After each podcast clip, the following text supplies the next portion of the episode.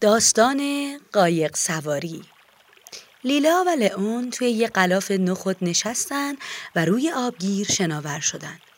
اونها که دوتا کفش دوزک بودن گرمای خورشید رو روی بالهای قرمز خالخالیشون احساس می‌کردن. دو تا اردک شناکنان گذشتن. لیلا و لئون برای اونا دست تکون دادن. اردک ها هم براشون کوک کوک کردن و رد شدن. قورباغه ای از یک طرف آبگیر به طرف دیگه پرید.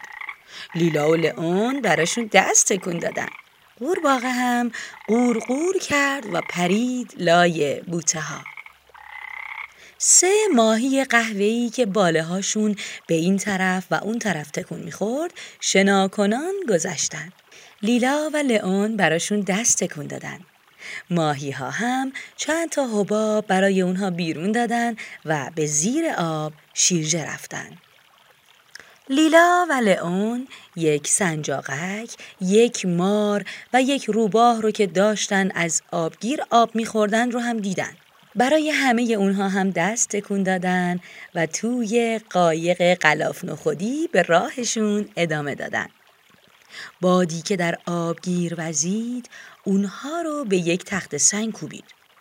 قلاف نخود چپ شد و دو تا کفش دوزک توی آب افتادن. ماهی ها، اردک ها، قورباغه، سنجاقک، مار و روباه همگی به طرف اونا اومدن تا به لیلا و لئون کمک کنن از آب بیرون بیان. لیلا و لئون خیلی خوشحال بودن که برای اونها دست تکون دادن و با اونها دوست شدن. نویسنده مارکو فالیس ترجمه علی حسین قاسمی گوینده زهرا ناظری.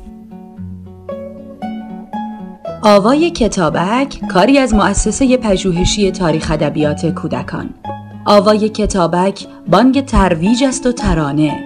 بانگ قصه است و افسانه.